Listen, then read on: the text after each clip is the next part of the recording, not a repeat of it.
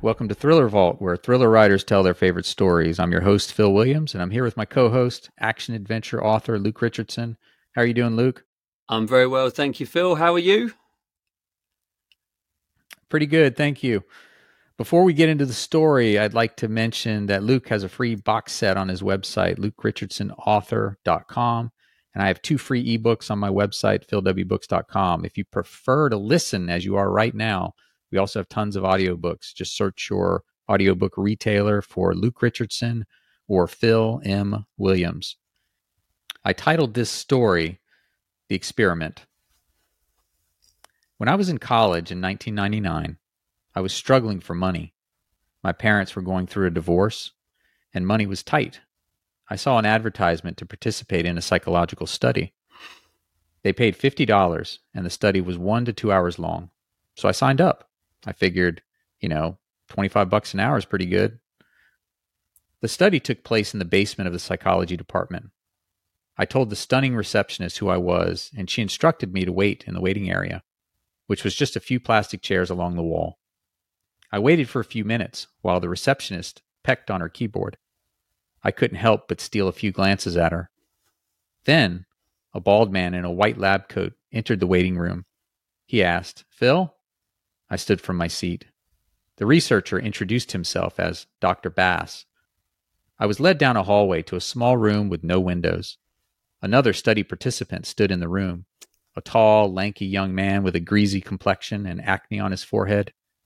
A small table was set up in the middle of the room with a metal box and an intercom on the table. The metal box had a dial on it with a voltage sign and a button. Wires ran from the box to a partition booth. I expected Dr. Bass to introduce me to the other guy, but he didn't. "What's this study about?" I asked. "We're testing memory with word pairs," Dr. Bass replied. "One of you will be the teacher, and one of you will be the learner." Dr. Bass grabbed a coin from his pocket and said, "Heads or tails?" "Tails," I replied. Dr. Bass flipped the coin, caught it, glanced at the face, and said, "Tails it is. You'll be the teacher." He turned to the tall guy and said, "And you'll be the learner." Dr. Bass showed us the inside of the booth. It looked like a recording booth. There was a single chair. An intercom like the one on the table was on the counter. Wires attached to electrodes sat on the counter. Dr. Bass said to the tall guy, "As the learner, you'll be in here." I glanced at the lanky young man. He looked scared. Dr. Bass gestured to the seat and said to the tall guy, "Have a seat." The tall guy sat, and Dr. Bass strapped him into the seat. As Dr. Bass worked, he explained the experiment. He said, "The teacher will read various word pairs. The learner will do his best to remember the word pairs. Then, the teacher will read the words back to the learner, but without the pair. The learner will need to remember the pair. If the learner doesn't remember the pair, the learner will receive a mild shock." The tall guy swallowed hard. I was thankful that I won the coin toss. Dr. Bass finished strapping the tall guy to the chair, and then he shut the learner into the booth. I followed Dr. Bass to the table. "Have a seat," Dr. Bass said, pulling out that wooden chair. I sat before the metal box and the intercom. The black dial was pointed to the bottom of the scale, which read 15 volts. The scale went all the way up to 450 volts. 15 volts was labeled slight shock, 300 volts was labeled danger, and 450 volts was labeled with 3 X's. Dr. Bass removed a wire from his lab coat pocket. He plugged it into the back of the machine and said, "I'd like for you to experience the shock." I raised my eyebrows. "Don't worry, it's only a slight shock." Dr. Bass hooked an electrode to my finger and pressed the button on the metal box. I winced, surprised by the intensity of the shock. "See, just a mild shock," Dr. Bass said as he removed the electrode. Dr. Bass grabbed a clipboard that hung on the wall. He removed the top sheet of paper from the clipboard and set it on the table before me. "These are the word pairs." I nodded and scanned the short list. Dr. Bass turned on the intercom and said, "Learner, are you ready?" "Yes," the learner replied, his voice cracking. Dr. Bass gestured to the list. "Go ahead and read the pairs to the learner. Speak into the intercom." I read the word pairs. Bad, boy, red dress, young man, sunny day. Dr. Bass spoke into the intercom. The teacher will now read the first word of each pair, and you need to recall the pairing, okay? Okay, the learner replied through the intercom. Dr. Bass instructed me to read the first word, then to let the learner answer. I said, bad. The learner replied, boy. I said, red. The learner replied, dress. I said, young. The learner replied, man. I said, sunny. The learner replied, afternoon. I turned in my seat and looked up at Dr. Bass, who stood next to me. I said, he got that one wrong. Dr. Bass said, let the learner know that was incorrect. Give him the correct answer. Dr. Bass pointed at the metal box. Then, let the learner know the voltage and press the button to administer the shock. I cleared my throat and said, that's incorrect. The correct answer is sunny day. Sunny day. I said it again to make sure that he got it. There's a 15-volt shock. I pressed the button, and the learner grunted in response. Dr. Bass gave me another piece of paper, this one featuring the same word pairs, but with two additional word pairs. I read the word pairs to the learner. Then I read the first word, waiting for the pair from the learner. The learner got the original pairs correct, but he missed one of the new ones. It was supposed to be old house, but he said old man. That's incorrect, I said. The correct answer is old house. There's a 15-volt shock. Raise the voltage to 30 volts, Dr. Bass said. I hesitated for a beat. Then I turned the knob to 30 volts. I said, 30 volts. Then I pressed the button. The learner yelped. I read the next set of word pairs, this one with the 6 previous word pairs and 2 new ones. I was annoyed that the learner missed red dress, saying red Corvette instead. That was an original word pair, one that he'd gotten right twice before. It's not like I wanted to shock the guy. Dr. Bass told me to up the voltage to 60. I asked, are you sure? Please continue, Dr. Bass said. I turned the dial and said 60 volts. Then I pressed the button, administering the shock. The learner yelped and said, that hurt. I read the next set of word pairs, and the learner made another mistake. I moved the dial to 100 volts per Dr. Bass's instruction. Sweat collected under my arms and at my lower back. I turned to Dr. Bass and said, that's a lot of voltage. Please continue, Dr. Bass said. Are you sure? I asked again. The experiment requires that you continue. So I said, 100 volts, and I pressed the button. The learner cried out in pain. I read the next set of word pairs. There were 12 in total now. The learner missed the second one. It was like he wasn't even trying. I felt bad for him, but I was also annoyed that he was forcing me to do this to him. Dr. Bass said, 200 volts. I shook my head. Please continue, Dr. Bass said. It's too much voltage, I replied. The experiment requires that you continue, Dr. Bass said. I turned the dial to 200 volts. This isn't a good idea. It's absolutely essential that you continue, Dr. Bass said. I said into the intercom, 200 volts. With a shaky finger, I pressed the button. The learner screeched and said, ow! I read the next set of word pairs. The learner was doing better, but he missed one of the new words. Blue sky was the word pair, and the learner said blue water. Dr. Bass said 300 volts. On the electroshock machine, 300 volts was labeled as danger. I pointed this out to Dr. Bass. He replied, please continue. Even though it says danger, I asked. The experiment requires that you continue, Dr. Bass said. It sounded like the last one hurt, I said. It is absolutely essential that you continue, Dr. Bass said. I turned the dial to 300 volts. I rubbed the back of my neck. My stomach was in knots. I don't know about this, I said. You have no other choice but to continue, Dr. Bass said. So I said, 300 volts, and I pressed the button. The learner screamed and said, my heart's beating really fast. I think something's wrong. The learner banged on the booth. Let me out of here. Something's wrong with my heart. I think he needs help, I said. Please continue, Dr. Bass replied. The learner banged on the booth again. "Let me out!" His breathing was ragged. "He wants out," I said.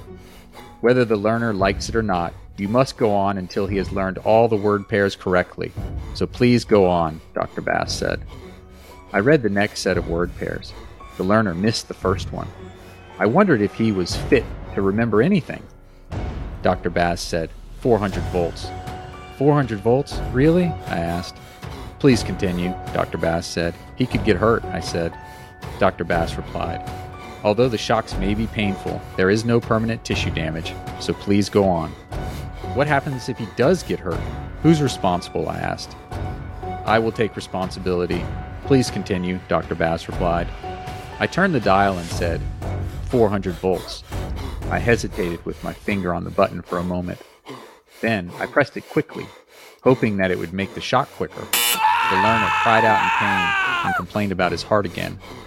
As I read the next set of word pairs, I noticed that I no longer heard his ragged breathing. The learner was silent.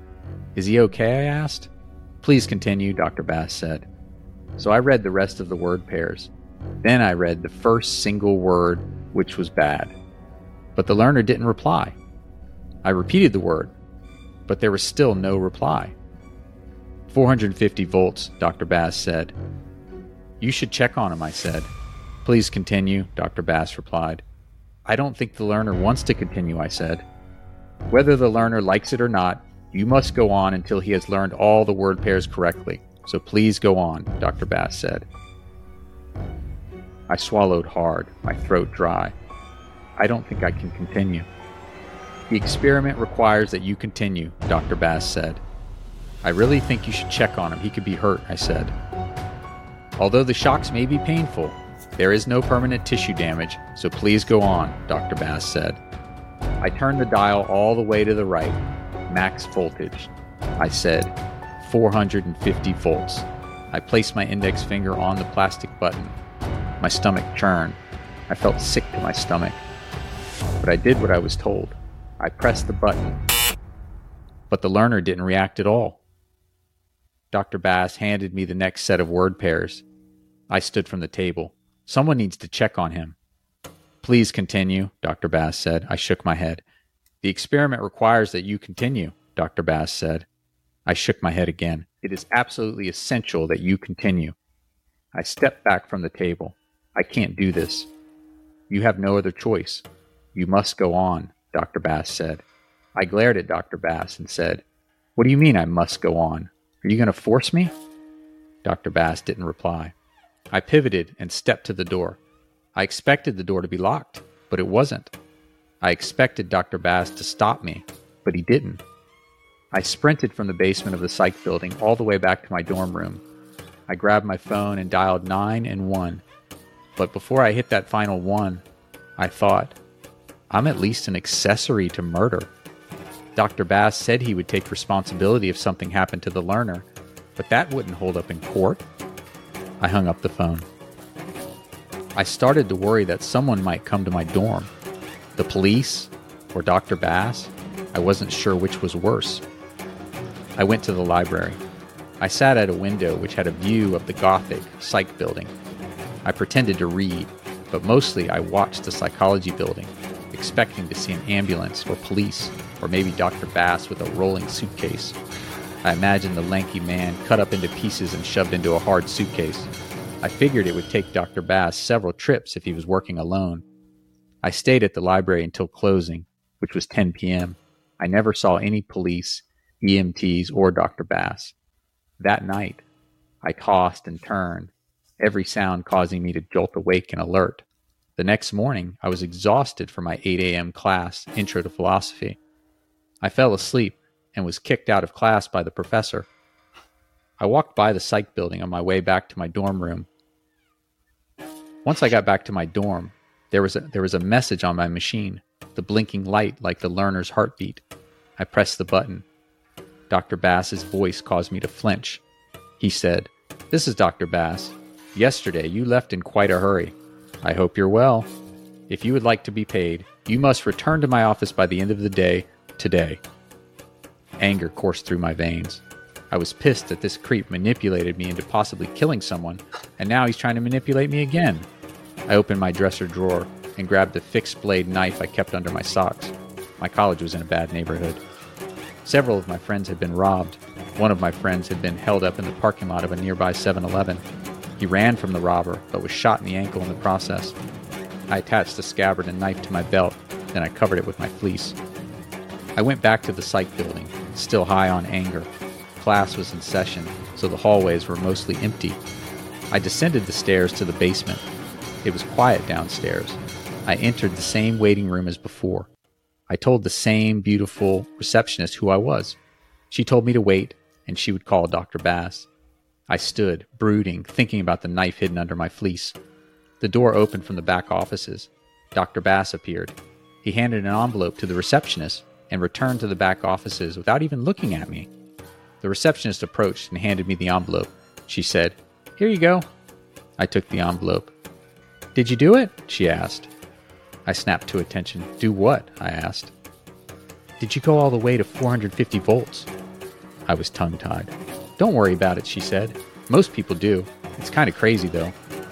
The door to the back offices opened again, and the learner appeared. I stared at the tall, lanky man with acne as he approached. He said to the receptionist, "I'm going to McDonald's. You want anything?" "No thanks, Gabe," she replied. I watched Gabe leave, my mouth ajar like he was a ghost. The receptionist laughed and asked, "Did you think you killed him?" I turned back to the receptionist and said, "No, of course not." She smirked and said, "You're not the first one to think that. If you ask me, I think you all should get way more than $50. That's I love pretty it. Much it. Do you think the story was true, false, or somewhere in between? I've heard of such experiments before, actually. I've read about such experiments before, so I think that is true. It's somewhere in between. I personally never took this test, but lots of people have. This was actually Stanley Milgram's test to measure obedience to authority figures. Milgram was studying how many people would administer that fatal shock, that 450-volt shock, and how many people would refuse. The learner, the guy, the acne guy, he was actually part of the experiment, and he's an actor. In real life, the learner would be the actor, right? So the results, what's really interesting about this experiment is that the results were very, very chilling. So before Stanley Milgram conducted the experiment, he polled something like 40 psychiatrists, and they thought that most subjects would stop the experiment prior to, actually they predicted by the 300 volt shock, they thought only 3.73% of the subjects would still continue. And they believe that only a little over 0.1% of the subjects would administer that highest 450 volt shock on the board, right? And what they found was that throughout the experiment, the teachers, they would be stressed, just like I had in the story. They showed signs of stress and tension, but 2/3 administered that final 450 volt shock. So, and Milgram's experiment, it's been recreated all over the world. Thomas Blass, he's from the University of Maryland. He actually did a meta-analysis of the experiment, and he found that the percentage of subjects who inflicted the fatal voltages averaged 61% in U.S. studies and 66% in non-U.S. studies. So this is just absolutely staggering to me. Milgram actually has a book called The Perils of Obedience. And what he wrote in his book, I'll read this quick quote here, which I think is really telling. He wrote, "The legal and philosophic aspects of obedience are of enormous importance, but they say very little about how most people behave in concrete situations. I set up a simple experiment at Yale University to test how much pain an ordinary citizen would inflict on another person simply because he was ordered to by an experimental scientist. Stark authority was pitted against the subject's strongest moral imperatives against hurting others. And with the subject's ears ringing with the screams of the victims, authority won more often than not. The extreme willingness of adults to go to almost any lengths on the command of an authority constitutes the chief finding of the study and the fact most urgently demanding explanation. Ordinary people simply doing their job and without any particular hostility on their part can become agents in a terrible destructive process. Moreover, even when the destructive effects of their work become patently clear and they are asked to carry out actions incompatible with fundamental standards of morality, relatively few people have the resources needed to resist authority. So I think Milgram's study, I just think it's immensely important. Obedience to authority is necessary for war. It's necessary for genocide. Obedience to authority is necessary for government tyranny. It's necessary for rulers like Mao or Stalin or Pol Pot or Hitler to rule. Today, for example, Americans have this great disdain for Nazis, often evoking their name anytime they view something that is tyrannical from their perspective. This, to me, is very ironic because in many ways, the U.S. population is just as susceptible to authoritarianism as the Germans were. According to Milgram's study, almost 2/3 of Americans will administer a fatal shock simply because someone in authority tells them to do so. These subjects were not forced to deliver the shocks. They were not threatened. Now, I think of it this way. Imagine if that you're a German person during the rise of Hitler and the Nazi Party. What are the chances that you would defy the Nazis and risk your life to help, somebody like Anne Frank? I mean, the people who hid Jews, and they were in the tiny, these people were just in the tiny, tiny minority of just people that placed morality above even their own life, even their own family's life. They risked their lives and the lives of their families.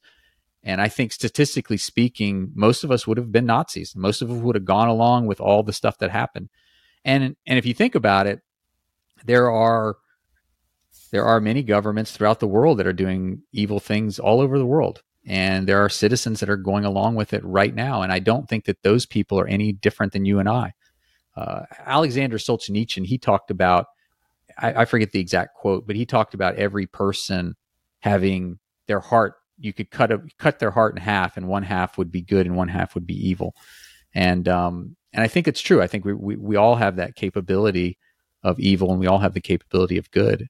And unfortunately, the authority aspect has been used for a lot of evil. And I think that's something that people need to be aware of is how they're influenced by authority figures. Any thoughts? Yeah, it's so interesting, isn't it? Because you're right that that person becomes the authority figure, Dr. Bass, in your case. Right.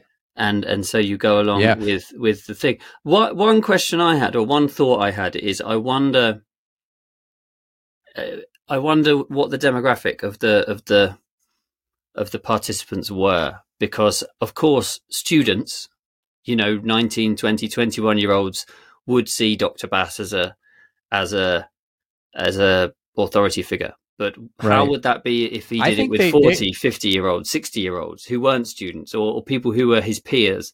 I wonder how that authority plays out, because you clearly see that authority. It's also in an academic setting. So that's a point as well. They're going into his environment where he is the professor, so you're building that level of authority in the setting as well. So I wonder how that would change in a different place. If you watch the old video of it, like you'll see a guy like getting really upset. He's an old guy. Old guy with white hair. So I don't know what the exact demographics are, but I know they didn't only use students because there's video of this guy. And I know that the meta-analysis of the story of the situation, but it is an interesting thing. You would think that younger people would be more apt to, listen to authority, but I don't know that that's necessarily true. I actually, in my book, The Propaganda Project, I actually ran a survey, and the survey was designed to see how much people's morality changed when they were dealing with the exact same instance when it was the state versus an individual. And what I found was that older people actually change their morality more for the state, meaning that they were a little bit more propagandized than younger people, which goes in the face of what the common thought would be like, well, a younger person is going to be more respectful of authority. I'm not 100% sure that's true or not, but that is a really interesting question. I suppose we've seen quite a lot of the protests, like the anti-war movements in the last in the last 50 years and such have been younger generations, haven't they, who perhaps weren't there in they've been younger people. They haven't seen war in the same way, so they've been a lot perhaps had different opinions of it. Right. And I think it's also time and duration. Like an older person has been subjected to propaganda for longer in their life, you know? Yeah. And I suppose quite often they're more comfortable as well.